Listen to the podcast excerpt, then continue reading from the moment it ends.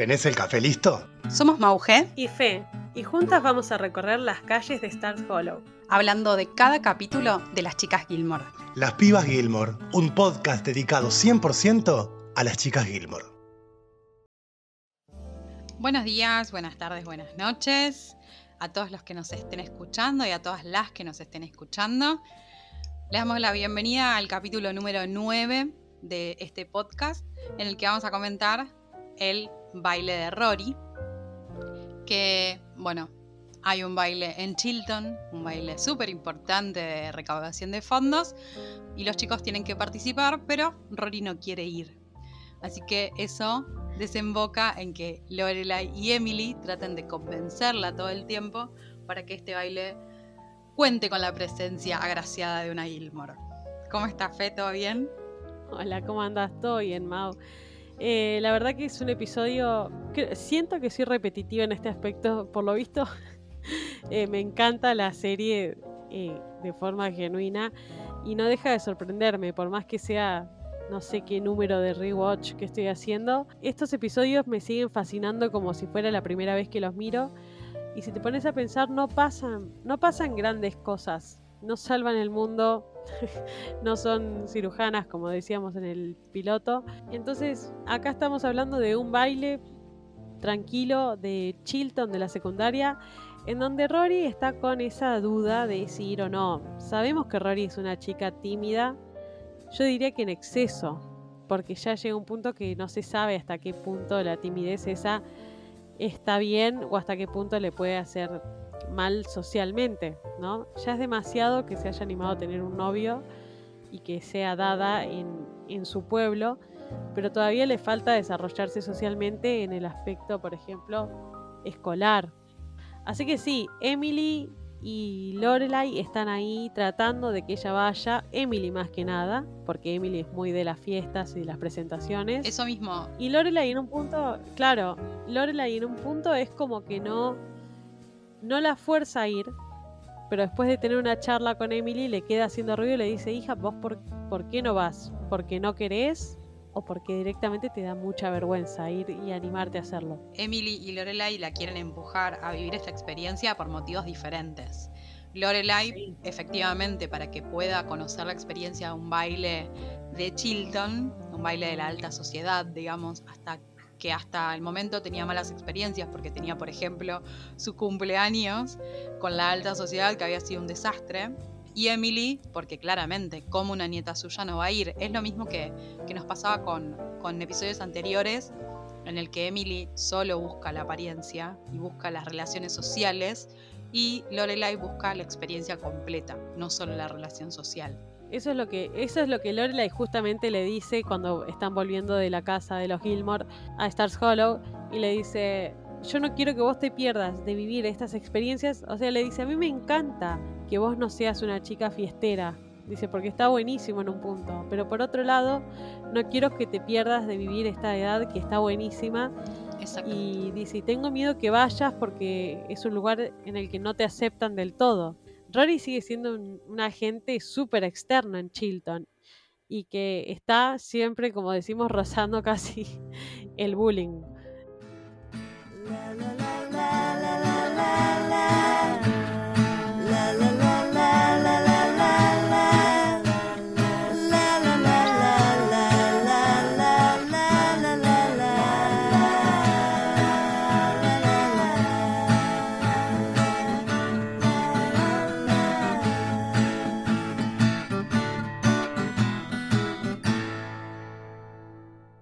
Una vez que Rory se convence que tiene que asistir, hace todo toda la matufia de conseguir las entradas y demás, porque invita a Dean. Dean le dice que sí, pero como que trata de, buscar una comodidad. Dean tipo, bueno, voy a ir con esto. No, no, Rory le dice, no, tenés que ir bien vestido y tenés que llevar traje. Entonces Dean acepta ir porque la ama y porque o la quiere mucho, no sé si ya la ama, pero bueno, la quiere mucho y está convencido de que esta es la vida de Rory, entonces él se tiene que sumar a esa movida. Es que están empezando, entonces es parte de la conquista también. O sea, imaginarte, imagínate ser un cortamambo ya desde el principio en embole. A mí lo que me gustó fue como mm, la invitación de Rory, porque vos Sí. te das cuenta que a ella realmente le cuesta. Es una chica que le cuesta un montón y eh, vos te das cuenta en esa escena que están en el mercado, el esfuerzo que es para ella, no porque sea una mujer invitando a un varón, no va por ese lado. No, no va por ese lado, tal cual. No, no, es, es por su timidez, por su timidez propia decirle, che, vos sabés que el sábado va, va a haber música y se juntan mis amigos en la escuela y hay que ir vestido. Y tipo, es un baile, sí. Pero es como que busca reformularlo porque tiene miedo para mí que él le diga que no. Que ella un poco de ganas tiene de ir y tiene ganas de encajar también. Yo siento que a Rory le pasa lo que nos pasa a muchas y a muchos, que es que nos gusta la vida en sociedad, pero hasta ahí. Entonces, tiene, supongo yo, que tiene ganas de participar para ver cómo es, porque además la madre le está metiendo un montón de, de, de emoción al tema, tipo, tenés que vivirlo, estaría bueno que lo vivas, pero a su vez también sabe que en algún momento se le va a apagar la tele de la sociabilización y chau. Eso es lo que pasa. Ella tiene que vivirlo de alguna forma u otra, te guste o no te guste. Uno tiene que salir de su área de confort y eso es lo que tiene que hacer Rory si es que quiere, por ejemplo, entablar alguna relación con alguien de su entorno. Claro. Que quieras o no, ella está yendo a una secundaria y le quedan unos años ahí y va a tener que llevarse bien, porque si no, la, la va a pasar mal, la va a terminar pasando muy mal. Además, convengamos que la sociedad estadounidense también valora un montón el hecho de las capacidades sociales de las personas Sí. para después en las admisiones de las universidades. Entonces ella también sabe Claro. que va a tener que como enfrentar ese miedo o esa, o esa barrera que tiene socialmente para poder llegar a Harvard, que es su sueño. Exactamente. Rory consigue las entradas, hacen toda una preparación que incluye que Lorelai empiece a fabricar el vestido. No hay nada más hermoso igual que ese gesto. Pero Sí. empieza a fabricarle su vestido para que ella vaya hecha una princesa como lo es, porque en Rory, además de ser una muy bonita chica, también es la alta sociedad de los Gilmore. Claro. Entonces es como, claramente es una princesa para, para la sociedad. Y lo que le pasa a ella también cuando tiene esta charla con Lorelai en el auto, que Lorelai le dice, vos querés ir, no querés ir, o sea, si no querés ir no te voy a obligar, pero ella no dice que no inmediatamente y una de las cuestiones que le dice es, yo no tengo un vestido. Y me encanta que Lorelai lo resuelve así, le dice, bueno, no importa, yo te hago uno. Y eso me pareció como un gesto de amor a- totalmente divino.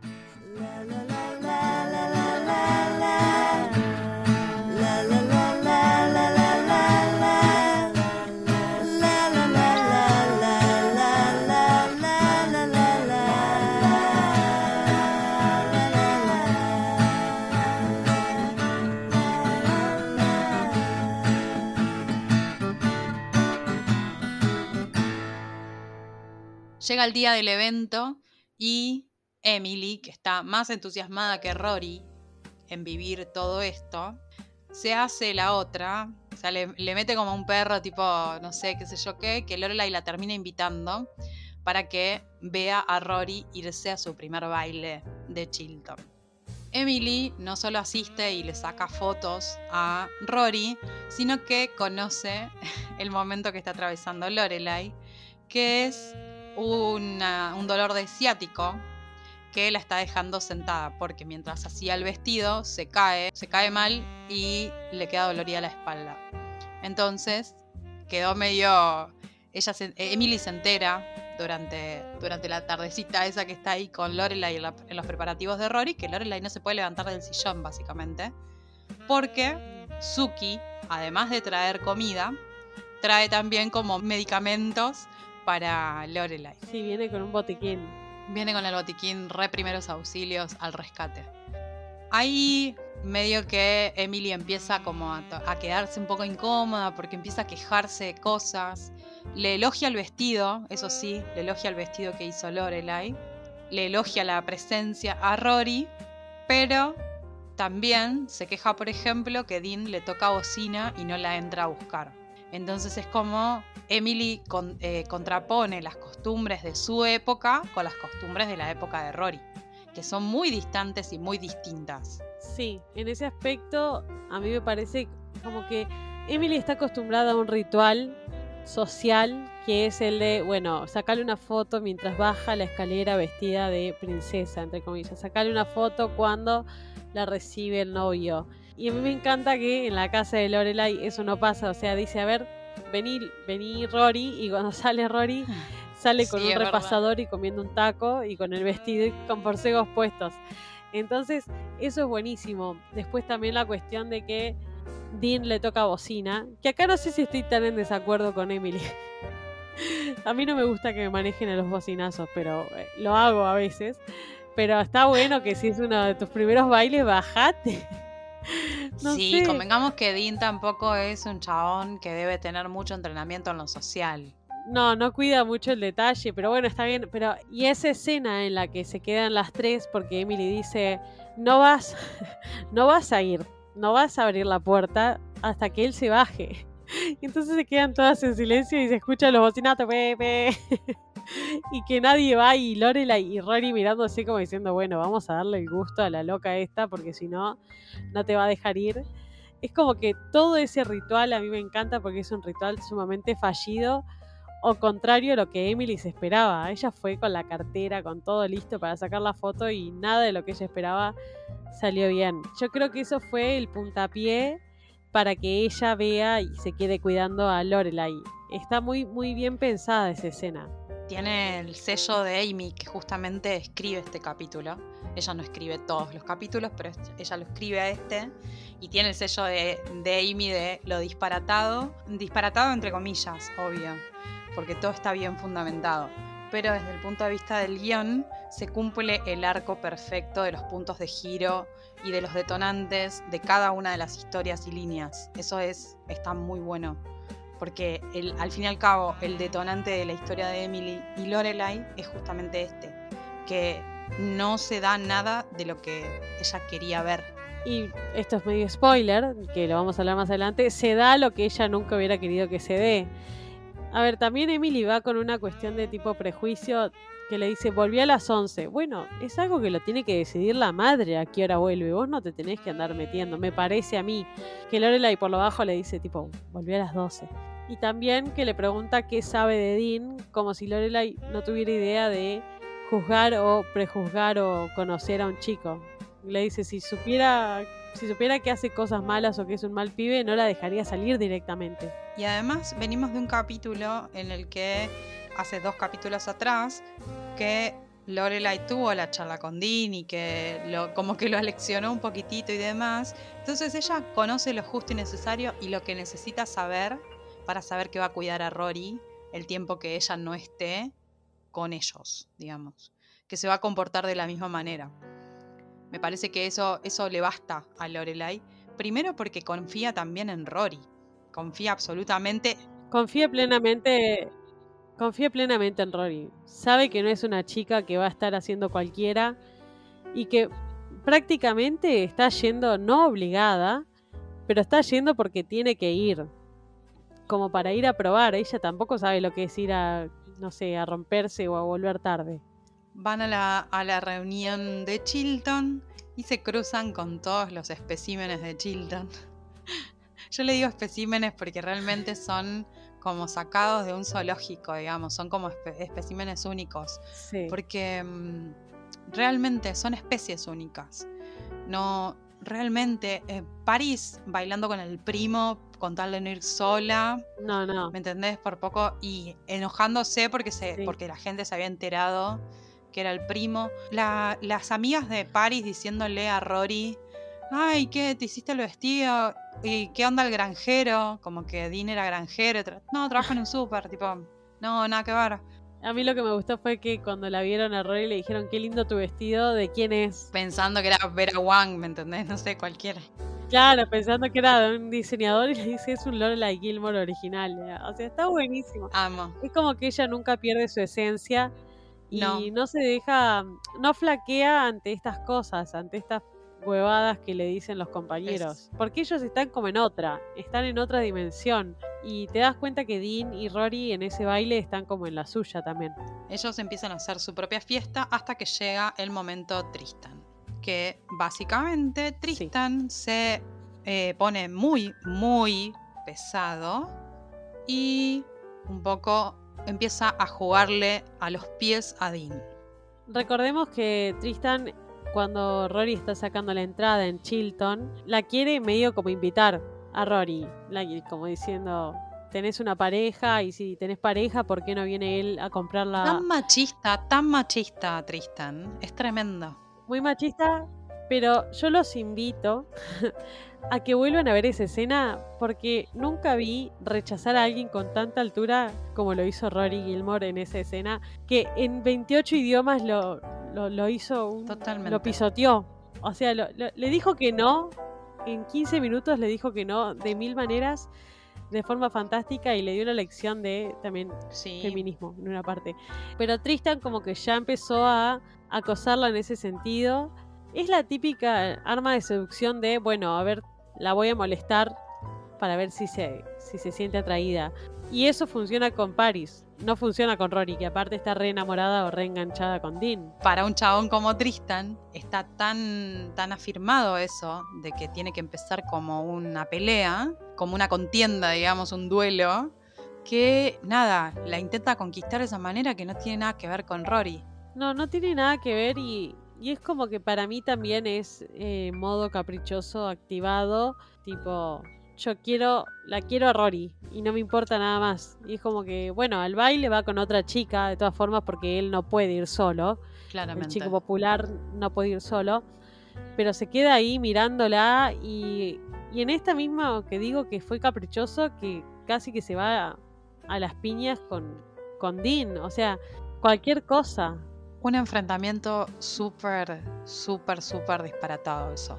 Como, no disparatado, quizás hasta un poco forzado lo vi. Como diciendo, hay que hacerlos enfrentar y pelear por la chica. ¿Viste? Me, hizo sentir eso, porque es como si supuestamente... descolocado. Descolocado, porque supuestamente Dean no es tan tarado, ¿me entendés? Si vos dijeras, bueno, se está enfrentando a otro novio de Rory, quizás sí, es un poquito más justificado. Pero Dean no es el chico malo.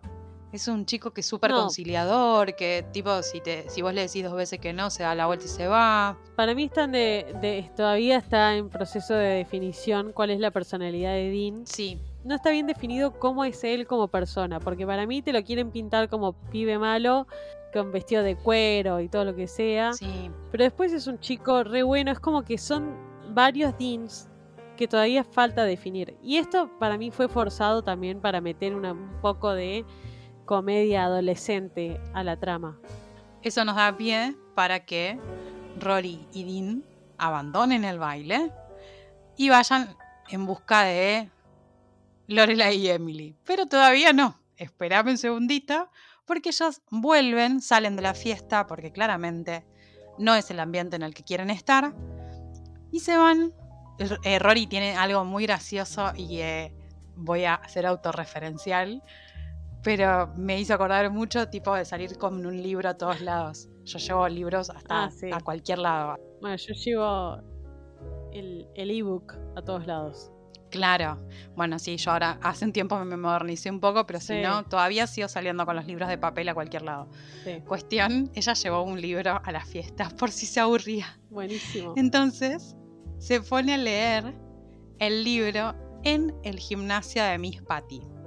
Con Dean, en un puff ahí en, medio del lugar eh, destinado para yoga. Muy gracioso igual, o sea, es como cualquiera tiene llave en ese pueblo.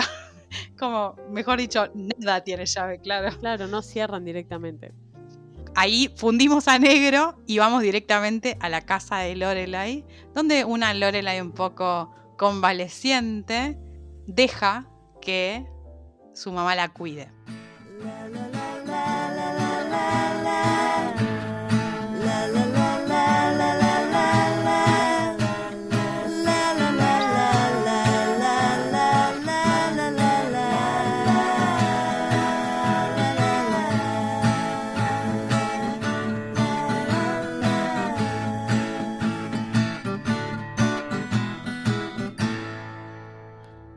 Que yo no quería dejar de mencionar, Mau, es que en el capítulo se cuestiona mucho, Rory está teniendo unas preguntas ahí medio, no de identidad, pero de qué son con Dean. O sea, tuvieron su primer beso, pero todavía no, no tuvieron, o sea, tanto tiempo como para definir su relación. Ella dice, es mi pretendiente, decía la traducción, o a veces es mi saliente, hoy podríamos decir, no sé si un chongo, pero bueno, eh, pero como que todavía no está tan seria la relación como para definirlo en novio o novia. Claro, sí, convengamos que pasaron dos capítulos que en tiempo de la serie deben haber pasado, qué sé yo, con toda la furia un mes y medio. Pongámosle que pasó algo por el estilo y que han pasado cosas en el medio que no nos pasan a nosotros nos muestran como lo más importante, ¿no? Los, los hitos de la relación. Entonces es como que a mí me gusta esto, porque es como que, como diciendo, bueno, es el novio de Rory como para adelantarnos a lo que va a pasar luego, ¿no? Es como se quedan dormidos, ¿es el novio o es simplemente un chico con el que sale? Es como que ella necesita saber eso y necesita definirlo de alguna forma y es como que algo que le queda a ella dando vueltas y medio que lo definen. Como que ahí le ponen una, una firmita y dicen, bueno, sí, yo soy tu novio y vos sos mi novia y la cuestión se pone un poco más, más seria. Como dijera mi amiga Flori, plantaron el arbolito. plantaron el arbolito. Eh, entonces a mí me parece que está buenísimo porque a partir de este momento decir eso o definirlo a Rory le va a dar la seguridad que a ella le falta y le va a dar la confianza que tal vez a ella le falta para definir ciertas cuestiones. También pasa eso, que si ella no, no sabe lo que son, no va a poder seguir de alguna manera construyendo una, una relación de confianza con Dean. Eso la, como que la frenaba y ahora con las cosas claras, un poco más acomodadas están. Emily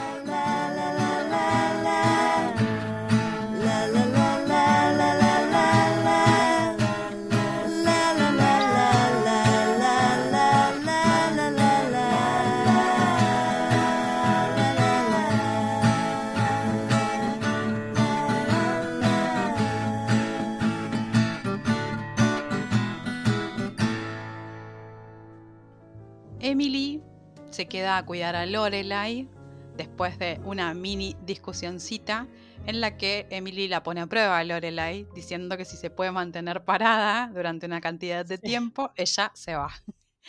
Lorelai no puede ni moverse. Acá se muestra lo orgullosas que son las dos. En ese, en ese aspecto son idénticas. O sea, son muy orgullosas. Lorelai es sumamente orgullosa, no se puede mover y le está ofreciendo ayuda a su madre y ella no quiere, tipo está renegando, pero no puede estar sola, no se la puede dejar sola en ese estado. Se ve mucho la mano de Amy, insisto, es uno de mis capítulos favoritos, ¿por qué?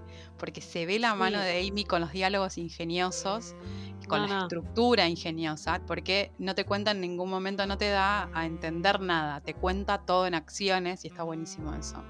A pesar de que siempre Amy lo que tiene es contar muchas cosas a través de diálogos. Generalmente nos enteramos de un montón de cosas porque te las cuenta y te las cuentan los personajes en diálogo y no te las cuentan en acciones. Es decir, vos no las ves en pantalla a las cosas. Pero en, durante todo este episodio, sí, te cuenta todo en acciones. Te cuenta el carácter de Dean, te cuenta el carácter de de Tristan, te cuenta la falta de confianza, te cuenta la, falta de seguridad de Rory, te cuenta todo eso en acciones. En ningún momento, digamos, te dice Rory está asustada o Rory no sabe lo que es de, Dean, te lo muestra en acciones. Y eso me parece genial porque se ve su mano hermosa, es una de mis guionistas favoritas. Amy es una reina, la amamos. Este también es uno de mis de mis episodios preferidos. Sí, totalmente. Y se nota mucho el sello de Amy en este sentido, está buenísimo. Y bueno, en este ida y vuelta, en esta relación que tienen tan tóxica eh, Lorelai y Emily, se repite un poco lo que pasó en el episodio 7, ¿se acuerdan? Que hablábamos, que ellas pasaron una tarde divina buscando un regalo para Rory y que Lorelai queda fascinada con la relación que logró tener con la madre, pero una vez que llegó el cumpleaños se fue todo por el caño. Bueno, acá pasó absolutamente lo mismo. Tuvieron un momento hermoso, que para mí es súper valioso, que no sé si se vuelve a repetir luego en la serie. No. Que es un momento de honestidad brutal de Emily que le dice, Lorelai le dice, mamá, yo, yo le hice el vestido. Y Emily le dice, hiciste un excelente trabajo con el vestido y con Rory. Y es como que en ese momento vos decís, puedo sentir que la paz sale de la pantalla. O sea, es, es un momento mínimo de paz entre ellas dos que, que es muy gratificante. Pero la paz dura poco. Claro. dura poquitísimo porque Gilmore no sería Gilmore sin esta situación. Lorelai se queda dormida y Emily se queda como cuidándola de alguna manera, cuidándola despierta. Y podemos ver como esta situación de paz no dura mucho porque Emily empieza a ver que es tarde y que Rory no apareció. ¿Cómo puede ser que hasta recién estaba todo fantástico y la niña cumplía lo que tenía que cumplir, entonces la despierta Lorelai. Fue un déjà. Fue un déjà vu. En ese momento Emily volvió a ser la madre de Lorelai, pero con Rory. Fue totalmente un déjà vu. O sea, hasta ese momento había sido la madre de Lorelai adulta y ahora volvió a ser la madre de Lorelai adolescente. Sí. Entonces, cuando no encuentra a Rory, la despierta medio a los ponchazos a Lorelai, que estaba reatontada por el calmante que se había tomado. Se pudo parar finalmente. Puede caminar. ¡Oh, milagro! Puede caminar. Y empiezan como a tener una discusión muy digna de Emily Lorelai, en la que de alguna manera se dicen cosas horrendas. Y la vamos a escuchar a continuación. Pasó la noche con ese muchacho, con el que la dejaste confiadamente ir al baile. Mamá, Dios me libre, no voy a discutir esto contigo. Está haciendo lo mismo que tú. No, no es cierto. Se va a embarazar. No lo hará. Va a arruinarlo todo, igual que tú lo arruinaste. No, no lo hará, no lo hará, no lo hará. Rory es una niña buena, no salió a mí. ¿Qué clase de madre eres que permite que le pase no esto? Sé, mamá, ¿qué clase de madre fuiste tú? Vas a perderla. Vas a perderla igual que yo te perdí. No voy a perderla, ¿me escuchaste? Aunque yo no me hubiera embarazado, tú sí me habrías perdido. Yo no tenía nada en esa casa, no tenía vida, no tenía aire. Tú me asfixiabas. Yo no asfixio a Rory. Ay, eres tan perfecta, yo era tan terrible. Te puse en buenas escuelas, te di lo mejor de todo. Vi que tuvieras las mejores oportunidades y estoy tan harta de oír que te sentías sofocada y de que yo te controlaba. Y si era tan controladora, ¿por qué no pude evitar que te fueras y te embarazaras y que arruinaras tu vida? ¡Vete! ¿Qué? No vas a venir a mi casa a decirme cómo arruiné mi vida. Mira esto, Ma, esto es una vida, tiene un poco de color, así que no podrá hacerte familiar, pero es una vida. Y si no me hubiera embarazado, no hubiera tenido a Rory. Sabes que no me refiero a eso. Tal vez fui una chica terrible, incontrolable, como dices. Pero Rory es. Ella es lista y cuidadosa y yo confío en ella y ella va a estar bien. Y si tú no puedes aceptar eso o creerlo, entonces no te quiero en esta casa. En esta pelea, como decía Mau, que se dicen cosas horribles que uno desearía que no te diga nadie ni decirle a nadie, es muy fuerte todo lo que se dicen, pero también es una pelea que está llena de verdad. Emily yo creo que habla desde el miedo y desde esto de recordar lo que ella vivió, que se ve que para ella ella la pasó re mal. Entonces le dice, Emily, ¿qué clase de madre sos vos para permitir que esto pase? Y Lola le dice, ¿y qué clase de madre eras vos cuando yo quedé embarazada? Tremendo. Y ella le dice, pero yo la verdad que te di la mejor educación, todo lo que te pude haber dado.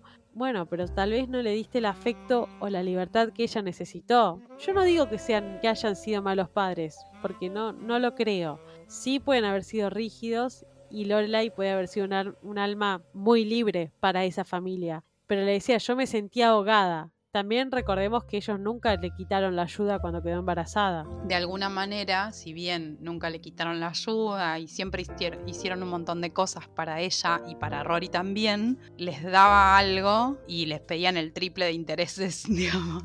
A ellos no, no se les quita lo, lo chantajista, más que nada a Emily. Ella siempre hace algo para recibir sí o sí algo a cambio. Yo siento que Emily en este afán de decir, bueno, sí, yo te ayudo, yo te ayudo, pero siempre te termina clavando un puñal por la espalda en ese sentido. Todo esto se lo echa en cara en este momento que es de sumo estrés para las dos. Más que nada para Lorelai, porque nunca, se, nunca le pasó algo por el estilo. Nunca es que es la primera vez que sale Rory y no vuelve. Y además, Lorelai siempre tiene el mismo miedo A lo largo de toda esta primera temporada lo vamos a ver todo el tiempo. Después un poco empieza a desdibujarse eso y empieza a tener otros conflictos internos. Pero su mayor conflicto durante esta temporada es que Rory no se parezca a ella. Porque lo que pasa es que también al ser una experiencia nueva para Rory, ella tampoco tiene experiencia en saber cómo manejar estos temas. Entonces es como que es todo nuevo para ella, para Rory. Y lo que yo siento también es que Emily tiene mucho manejo sobre la psiquis de Lorelai. O sea, la logra manejar y manipular de una forma que creo que nadie más puede. Le dice que es mala madre, que Rory puede haber quedado embarazada, que Rory puede estar en cualquier lado, que Lorelai la defiende frente a ella porque es orgullosa, pero cuando finalmente llega Rory a la casa, la versión es otra. Emily funciona como, como esos fuelles, ¿viste? Para, para avivar el fuego que todo el tiempo le está avivando el fuego que siente Lorelai en ese momento. Si eso no hubiera sucedido ahí, probablemente la historia sería otra, por supuesto no tendríamos el conflicto interesante que tenemos. En ese momento de la discusión, Lorelai fue como que le pusieron un espejo al verlo y como que también ver el miedo ese que tuvo Emily, que se ve que no se le quita, que no se le va, se la agarra así. Pero para mí también reaccionó así porque Emily fue la que generó eso.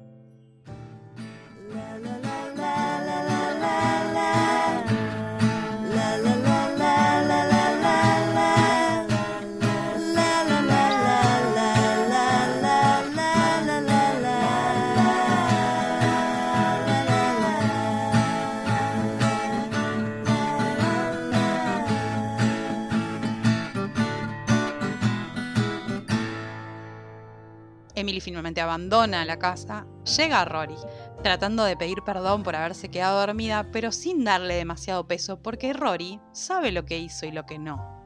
Y sabe que su mamá también confía en ella. Pero no sabe que su mamá acaba de enfrentarse al mismísimo Stalin, ¿me entendés? Entonces, tiene una, un reto privado si bien la defendió en público, hace lo que todos debiéramos hacer con, nuestros afectos, la defensa en público y la cagada a pedos en, en privado. Porque no deja de ser una cuestión íntima de ellas dos. A ver, la crianza fue de Lorelai y si fue Lorelai la que se equivocó en la crianza, es Lorelai la que se tiene que encargar de de charlar con su hija y de hacerle entender lo que estuvo mal. Que no es el caso, pobre Rory, se quedó dormida, nada más. Se quedó dormida leyendo. Y yo creo que le, le cree, pero bueno, Lorelai está con la cabeza reventadísima y le dice, ¿sabes qué? Ahora vas a empezar a tomar la pastilla y no sé cuántas cosas más. Y ahí Rory le dice, pero me acabas de defender con la abuela, ¿por qué no confías en mí? Porque estoy cegada, hija.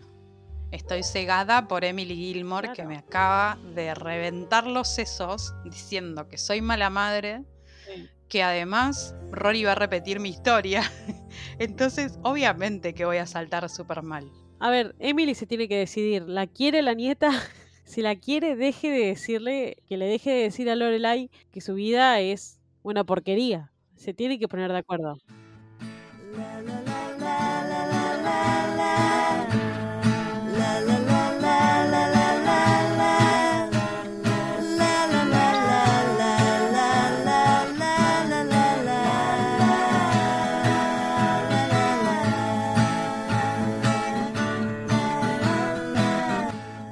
Ahora algo de color que no es la bufanda de Lorelai. Como a nosotras nos gusta que sepan todo sobre la serie, así como compartimos referencias de cultura pop, eh, qué libros lee Rory, qué ropa tienen puesta, bueno, todo lo que se pueda contar que nosotras sepamos, se lo vamos a compartir por nuestro querido podcast.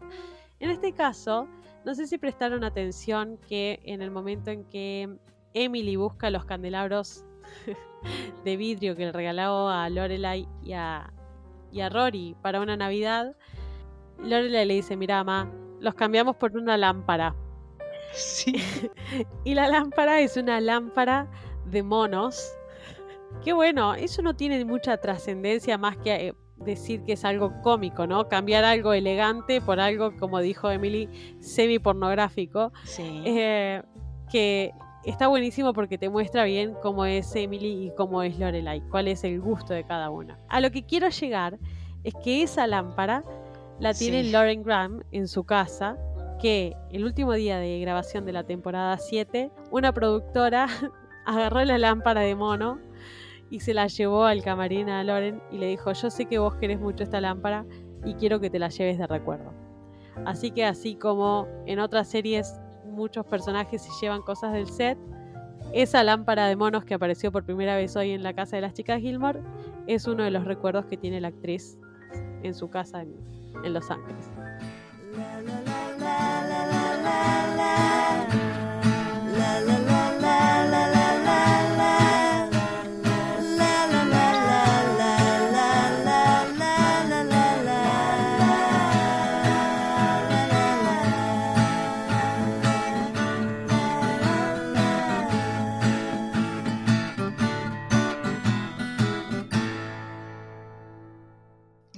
Nos estamos escuchando el próximo viernes en un nuevo capítulo de Las Pibas Gilmore. Esperamos, como siempre, sus opiniones y sus comentarios sobre este capítulo, siempre dispuestos a escucharlos. Esperamos que lo hayan disfrutado y que te haya gustado la nueva sección del dato de color. Nos vemos el viernes que viene en las Pibas Gilmore. Eso fue todo por hoy.